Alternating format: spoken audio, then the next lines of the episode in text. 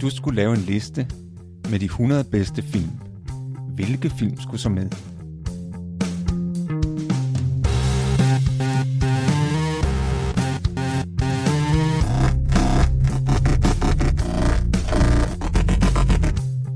Hej, jeg hedder Morten. Og jeg hedder Thomas. Lyt med, når vi taler om vores liste med de 100 bedste film.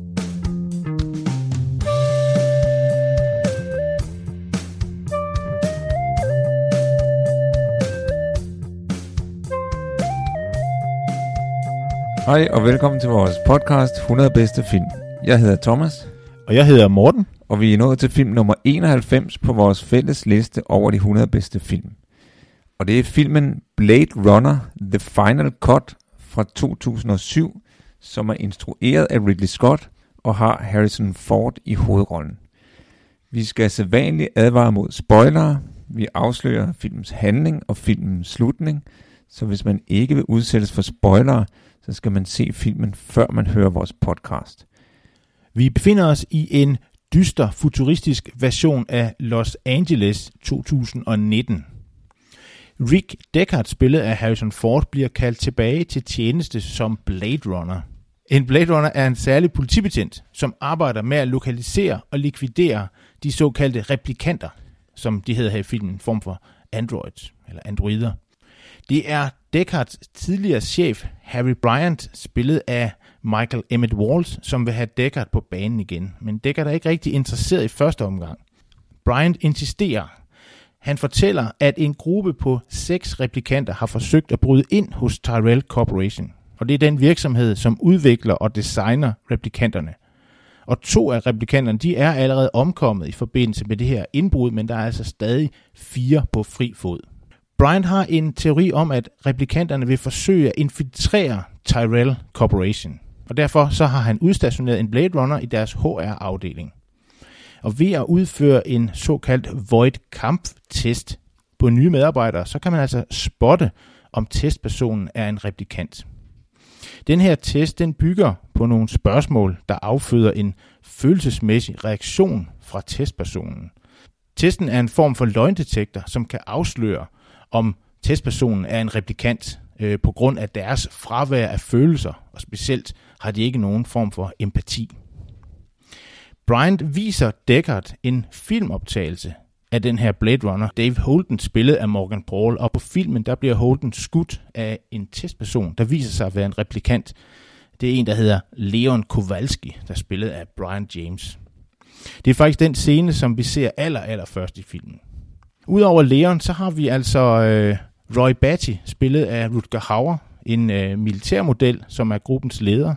Og så er der Sora Salome, spillet af Joanna Cassidy, en charmerende, men dødsens farlig snimorder.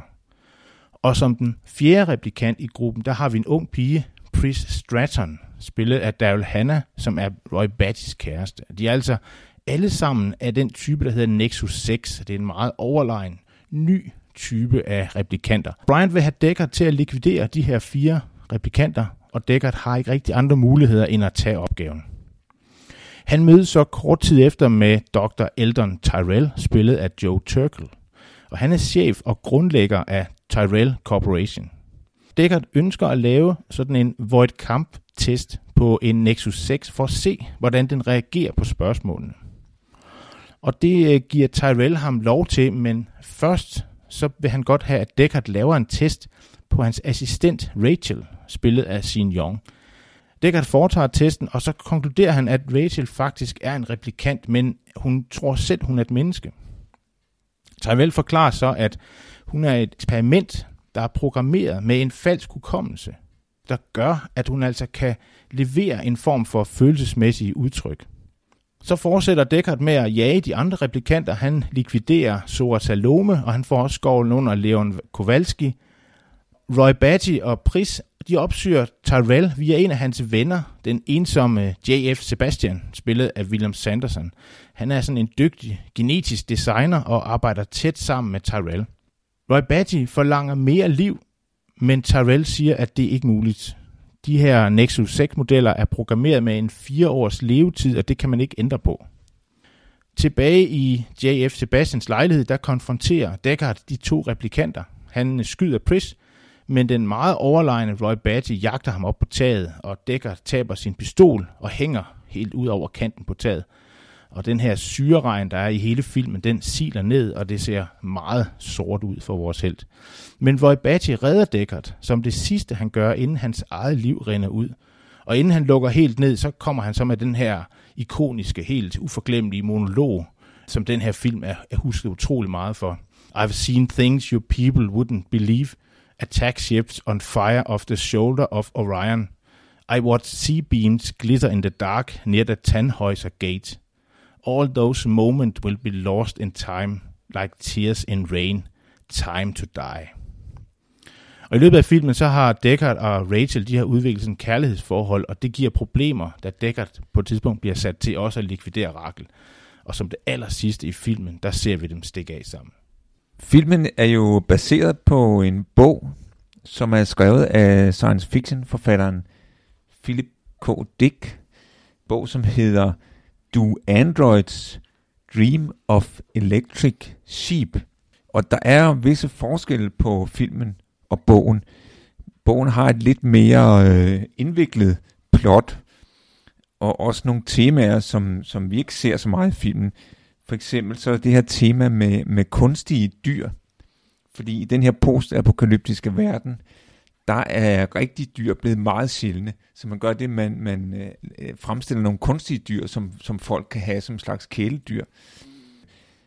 Og øh, det er også titlen med det her elektriske for, fordi i bogen, der har vores hovedperson, øh, han har faktisk et elektrisk for. Øh, og han er også gift i øvrigt. Og på et tidspunkt, hvor han kommer til penge, så køber de et rigtigt for. og øh, øh, hende Rachel, replikanten, som han får et romantisk forhold til, øh, han er jo ikke gift i filmen, men, men har både bogen og filmen et romantisk forhold til øh, den her replikant, der hedder Rachel. Men hendes rolle er ret anderledes i bogen, fordi i filmen er hun en meget uskyldig person, som han ligesom forfører. Men i bogen er det omvendt. Der er det Rachel, der forfører ham, hvorefter hun fortæller ham, at han er ikke den første, du søger, ja, hun har forført, fordi det er hun faktisk programmeret til. Stik modsat af, hvad hun siger i bogen. Øh, og, og det bliver han så sur over, at han overvejer at dræbe hende. og det gør han så ikke, men, men øh, øh, det ender med, at hun altså øh, opsøger hans hjem, hvor, hvor på et tidspunkt, hvor han ikke selv er der, og dræber det her for. hun dræber hans for, det her meget altså sjældne og dyrebare for, som han har sammen med sin kone, det dræber Rachel. Så hendes rolle er lidt anderledes. Et, et andet interessant tema, som er i bogen, det er sådan en religion, som man kalder øh, uh, mercerism, mercerism, som er øh, sådan en slags offerreligion, hvor man kan koble sig på en virtual reality og opleve kollektiv en kollektiv lidelse, øh, som, som uh, ligesom uh, repræsenteres ved den her figur, der hedder Mercer, som er sådan en Sisyphos-lignende figur, der altså skal klatre op ad et bjerg, mens der kommer nogle sten imod ham, altså i et, til evig tid. Ikke? Og det kan man så ligesom koble sig på, den her kold. Jeg synes, det lyder meget morsomt. Absolut. Det er desværre ikke med i filmen. Vi skal også øh, snakke om, at det her er jo en film, der er kommet i mange forskellige versioner. Jeg tror faktisk, det er hele syv forskellige versioner, der er lavet. Den, den, oprind, den første version kommer i 1982. Hvorfor synes du, at det netop skulle være den her version, Altså jeg synes, øh, som udgangspunkt, synes jeg, at det skulle være den, fordi det var den sidste. Det er der, hvor man ligesom får den mest polerede, og den version, som instruktøren selv mest kan stå indenfor. Men det er jo en del af den her Blade Runner-myte, som man kan tale om, som jo starter med bogen i forhold til filmen, som du, som du øh, sagde noget om, Thomas. Philip K. Dick er jo, er jo i for, altså, et, et kapitel for sig. En meget, meget øh, spraglet øh, forfatter, der jo var meget inspireret af L. Ron Hubbard, som ham, der, der, der stiftede øh, Scientology-kirken, som jo også selv var en science fiction forfatter i, sin, i sine unge dage. Og, øh, og, og, og, og det gør jo, at, at vi har at gøre med, med et, et helt specielt, hvor han får de her idéer fra. Det er jo, altså, det er jo stoffer, og det er jo der er jo involveret guder, og han havde jo sin egen dæmoner også, og det er jo et fantastisk øh, forfatterskab på mange måder, som, som sidenhen er jo blevet filmatiseret øh, meget, altså mange af hans fortællinger, Philip K. Dicks fortællinger, er, er, er, er filmatiseret senere. Den her øh, var den første, og desværre kan man sige, så nåede Philip K. Dick jo ikke at se filmen. Han døde fire måneder før den fik premiere, så det var jo, det var jo synd for ham. For siden er der jo kommet en del. Øh, for eksempel er den her Total Recall med Arnold Schwarzenegger fra 92, som vi jo også elsker. Og så på det seneste har Amazon øh, i 2015 har de filmatiseret den øh, novelle, ah, roman er det, der hedder The Man in the High Castle. Det er sådan en kontrafaktisk historiefortælling om, hvad, hvad, hvad, hvad, hvad nu hvis det var, at det var japanerne og nazisterne, der havde vundet krigen. Så var Amerika blevet delt i, et, i, i nogle zoner der. Meget spændende fortælling også. Men det, der så går galt med filmen, det er jo måske for det første, fordi instruktøren aldrig rigtig kom i gang. Han fik aldrig læst øh, bogen, Philip K. Dicks bog. Øhm, fordi det kunne, at, og det kan man, han er måske lovlig undskyld, fordi Philip K. Dick er ikke så let at læse. Han har skrevet noget, altså man skal, man skal virkelig koncentrere sig, når man læser ham, fordi man bliver ført nogle steder hen, hvor man ikke sådan lige regnede med, at man kom hen. Så det har han altså ikke, og så har han altså, i stedet for, øh, fordi selvom han jo ikke har læst bogen, kunne han godt blande sig rigtig meget i, hvordan manuskriptet skulle skrives, og det har han så gjort, og på et tidspunkt graver man så uklar i det her filmselskabsverden, og han bliver faktisk fyret, før filmen udkommer, og det bliver, det bliver meget rodet, og man, man laver nogle sådan lidt hurtige slut. Blandt andet laver man den her voice-over, som har været meget diskuteret, hvor Harrison, det ender med at være Harrison Ford mere, der skal lave den her voice-over. Øh, han har senere udtalt, at, at, at det synes han bare var så latterligt. Og så laver det sådan lidt happy slutning til sidst. Og derfra tager myten sådan set om filmversionerne afsæt, fordi så kommer der forskellige versioner, hele syv, som du nævner. Øh, på et tidspunkt kommer der også en director's cut, der går det bare galt sådan, at det bliver faktisk ikke en director's cut. Det er sådan en kæmpe stor skandale i filmhistorien, at vi laver en director's cut, som, som ikke er instruktørens udgave. Meget pinligt. Øh, det er sådan lidt en restaureret udgave, men, men det er ikke noget, Ridley Scott han øh, sådan kunne sige god for. Men den kommer så i 2007, The Final Cut, og det er så den, der er poleret, og der bliver der ligesom der bliver, den er mere helstøbt, den version øh, fra 2007. Det, der er anderledes i den, det er, at der er kommet nogle, scene, der er kommet nogle nøglescener med, blandt andet den nøglescene, hvor Dækker dagdrømmer om en enhjørning. Den har heller ikke den her voice-over, og den har ikke den her happy, happy ending, hvor de kører afsted sammen, som man ser i 82-udgaven, hvor der i øvrigt er klip, nogle, nogle, sådan, nogle fraklip fra øhm, Undskabens Hotel, ja. hvor, hvor, som vi også har med, på, vi vores, har på vores liste. Hvor vi også har med på vores liste, hvor, hvor de kører på vej op til det her over, Overlook uh, Hotel uh, med Jack Nicholson. Det er sådan ligesom klippet ind til sidst, meget spøjst og mærkeligt. De kører afsted, og så siger ham her, uh, ham her uh, politimanden, som også er, uh, som, som er hele tiden sådan en stikkeranddreng for Bryant, han siger, uh, too bad she won't live, but then again, who does? Han slår ligesom det her an, at jamen, øh, Rachel er en, er en replikant, og hun lever ikke for evigt. Hun har de her fire år, men omvendt, mennesket har jo også en udløbsdato. Så han ved jo godt, det er sådan det, der underforstået, han ved godt, at hun er replikant, og at øh, Deckard stikker afsted med hende, men han lader det ligesom sive. Altså den her voice-over, som Harrison sådan Ford synes var helt til grin, der kom jeg til at tænke på, fordi han er også en, en slags privatdetektiv. Det minder jo om Philip Marlowe, der også ja, prøver at voice-over, ikke? Jo, jo. Og, og jo, om jo, jo. The Dude. ja, I ja. Bagski har vi også den her voice-over, ikke? Jo, men det, det er jo den her noir-tradition med, det, det med, med noir-tradition, ja, bestemt. Men, men alligevel så var det måske lidt malplaceret den måde, det blev gjort på her. Men det er jo også en meget interessant diskussion, det her med, hvornår er et kunstværk egentlig færdigt, og hvem har ret til at, ændre på et kunstværk, fordi altså en del af problemet bestod jo i, at Ridley Scott jo ikke havde fuld kontrol over processen, da han lavede den første film, den første version fra 1982, fordi der var en meget ny instruktør, øh, og var op imod det her filmselskab. Det har, det har jo at gøre med sådan et meget principielt spørgsmål om, om kunst, hvor man, som, som handler om, jamen, hvem, hvem ejer egentlig et kunstværk, og hvem har ret til at videreudvikle og ændre på et kunstværk. Og man kunne også spørge, jamen, hvem har egentlig ret til at fortolke et kunstværk? Ja, det har du, det har du ret i. I det her tilfælde, så, så er det jo hele tiden set i forhold til, hvad, hvordan øh, kom den her film ud først? Fordi jeg, jeg, jeg må da indrømme, jeg tror da ikke, at Philip K. Dick, ikke Philip K. Dick, men øh, hvad hedder han, Ridley Scott har haft sådan en idé fra starten om, at sådan skulle den her film være.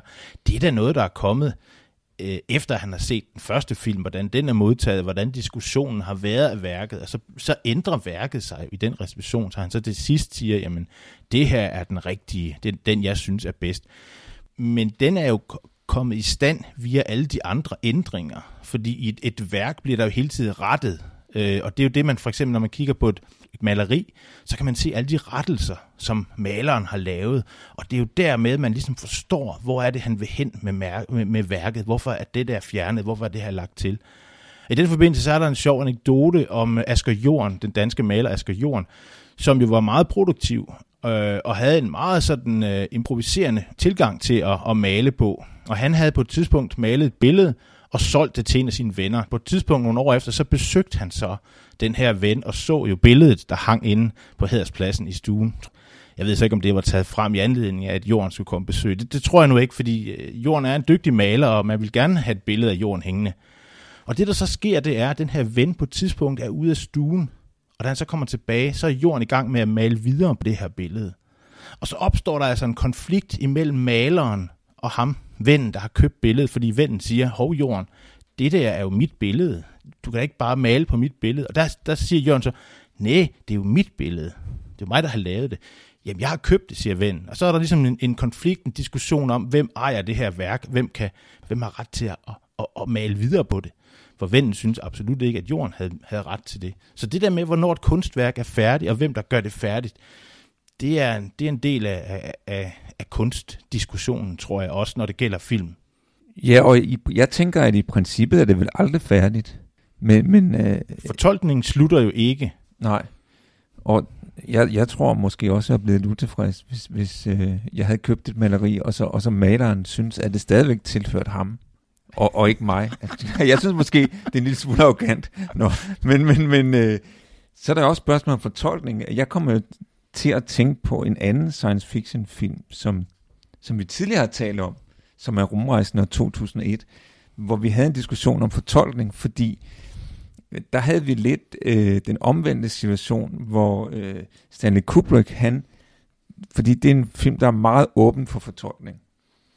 Og så var der på et tidspunkt nogen, der, der spurgte Stanley Kubrick, jamen, jamen, det er jo dig, der har lavet filmen, så du må jo vide, hvad der er den rigtige fortolkning.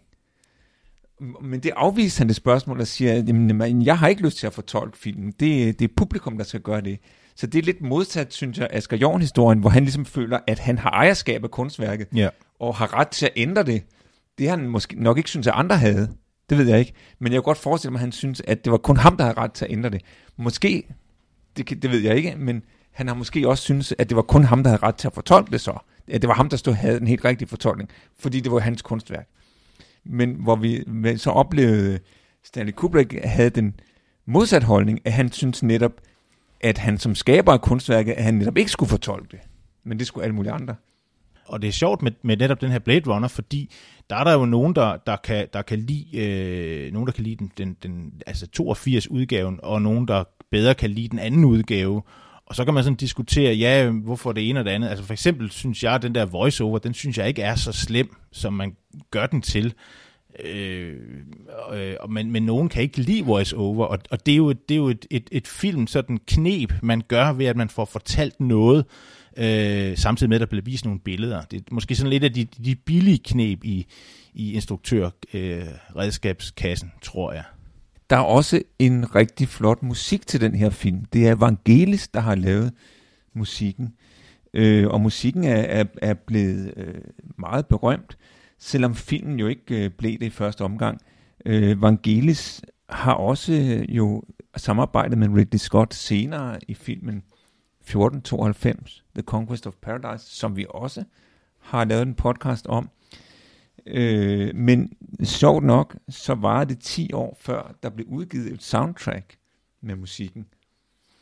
Øh, måske fordi, at filmen ikke øh, fik den helt store succes i første omgang. Men der er jo blandt andet det her øh, øh, love theme med saxofonen, som de fleste nok kan genkende. Jeg, jeg vil ikke synge den her. Filmen fik som sagt ikke den helt store succes øh, til at begynde med, men, men fik senere sådan et kult følge på DVD.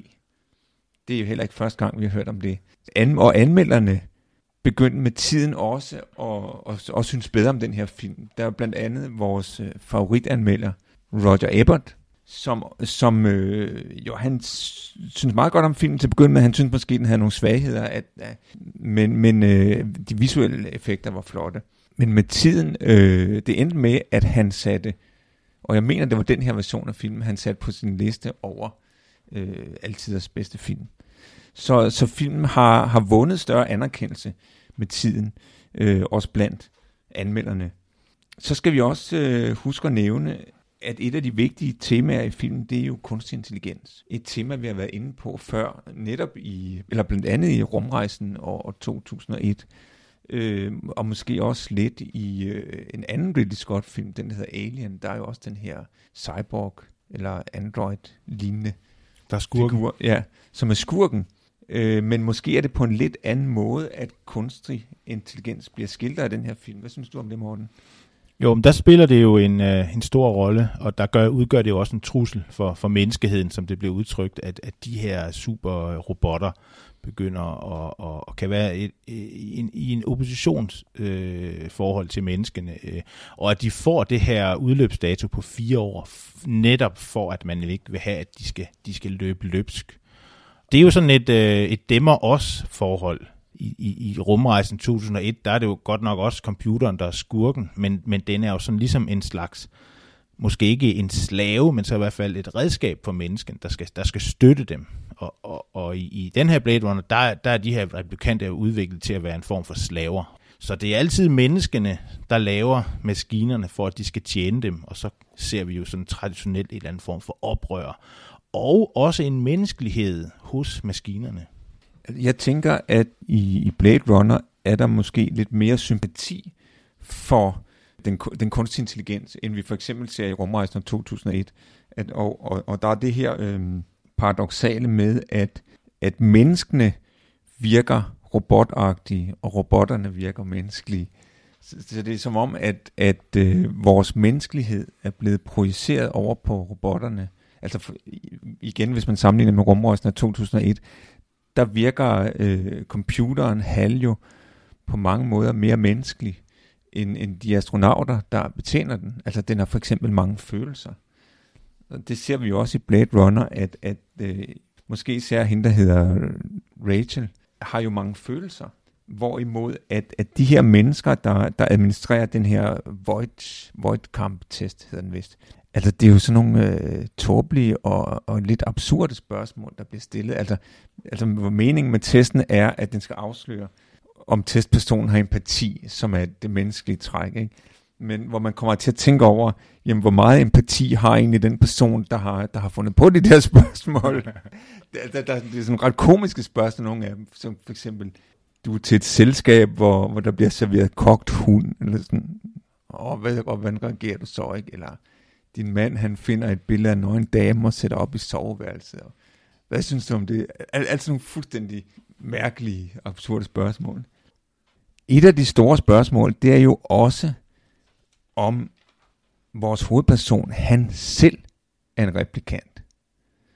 Det øh, får vi egentlig ikke at vide. Altså det, det har vi en mistanke om, og det er ikke engang sikkert, at han selv ved det. Men, men det er noget, som er blevet diskuteret, og, og som der igen er forskellige fortolkninger af. Jeg har læst, at øh, Harrison Ford ikke opfattede sig selv som replikant i den her rolle, men, men at, at Ridley Scott skulle, skulle have opfattet ham som replikant. Hvad, hvad mener du om det, Morten? Jamen, det er netop noget, der deler fansene. Man kan, man kan jo sige, at det, der ligesom afføder det, det er det her, måske det kommer lidt af, af titlen til bogen i hvert fald, Drømmer androider om elektriske får. I det her tilfælde er det jo så Drømmer replikanter om indjørninger, fordi den nøglescene, der er med, hvor øh, Deckard ligger på et tidspunkt og dagdrømmer om sådan en indjørning, den er jo nøglescene, fordi man til sidst i filmen, der ser man ham her Gaff, der har stillet sådan en, en lille origami enhjørning. Ham her Gaff, han laver sådan nogle origami-figurer, som han stiller nogle steder. Han stiller sådan en af enhjørning. Gaff kender til Deckards dagdrømme, som er blevet programmeret i ham. Det er sådan lidt langt ude, men jeg synes, det er en spændende twist at diskutere, at er Deckard egentlig selv en replikant. Grunden til, at det kommer ind, det er ikke, for det er ikke noget, som er i, øh, altså hos Philip K. Dick er det ikke en pointe. Der er det nær en pointe, at, at, at replikanterne kan virke mere menneskelige, og menneskerne kan virke meget umenneskelige. Det er sådan ligesom hans pointe.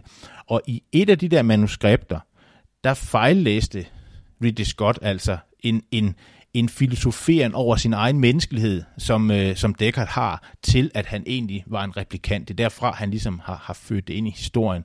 Men der er meget diskussion om det, også fordi der er jo kommet en, en øh, Blade Runner 2049, tror jeg den hed, en ny, som jeg ikke har set. Har du set den, Thomas? Nej. Der, der, der er Harrison Ford jo også med, Deckard er også med. Og hvordan kan han være det, hvis han er en replikant med fire års udløbstid? Ja, det kan han måske, fordi de måske ikke havde fire års tid, og Ja, okay, så, så, så, det ved jeg så ikke rigtigt. Men jeg tror, jeg, altså min opfattelse er, at han ikke er det, fordi jeg synes, den der slutscene, som er så fantastisk med Rutger Hauer, der redder ham til sidst, den giver jo, synes jeg, kun mening, hvis det er, at Rutger Hauer redder ham som et menneske, netop for at vise, at de her replikanter faktisk godt kan have følelser. Nej, altså jeg tænker også, at netop fordi, at det ikke virker som om, at han har en udløbsdato, og, og han, altså, hvis øh, Harrison Ford er en replikant, så må han jo være af en ældre dato. Vi får fortalt, at det er Rachel, som er en af de nyeste modeller, at hun ikke har en udløbsdato. Så altså rent logisk vil jeg også synes, det giver mere mening, hvis, hvis han ikke var en replikant. Men, men så kan man jo også spekulere i, at, at det måske er meningen, at, at det skal stå åbent. At, at, at der er sådan set ikke noget svar for, øh, på, om han er det eller ej, fordi at det, det er lavet sådan bevidst, at det skal være åben for fortolkning. Jamen det tror jeg, og det er jo noget, der er kommet ind for alvor med den her version 2007, øh, Final Cut-versionen, fordi den der scene med enhjørningen er med. I nogle af de der tidlige øh, 82-versioner, der, der er den scene jo ikke med, så der kan man ikke lave den slutning. Så er der sådan lidt andre sådan hints om, at han måske er det, som sådan set i bagklogskabens lys, at, at han er det. Men, men, men jeg, det, jeg synes, det er lidt, øh, det er lidt ting. Men det er, det er et spændende twist. Meget spændende. Vi skal til at runde af. Jeg hedder Thomas. Jeg hedder Morten. Og den næste film på vores liste, det er filmen The Day the Earth Stood Still fra 2008, som er instrueret af Scott Derrickson og har Keanu Reeves i hovedrollen. Vi ses.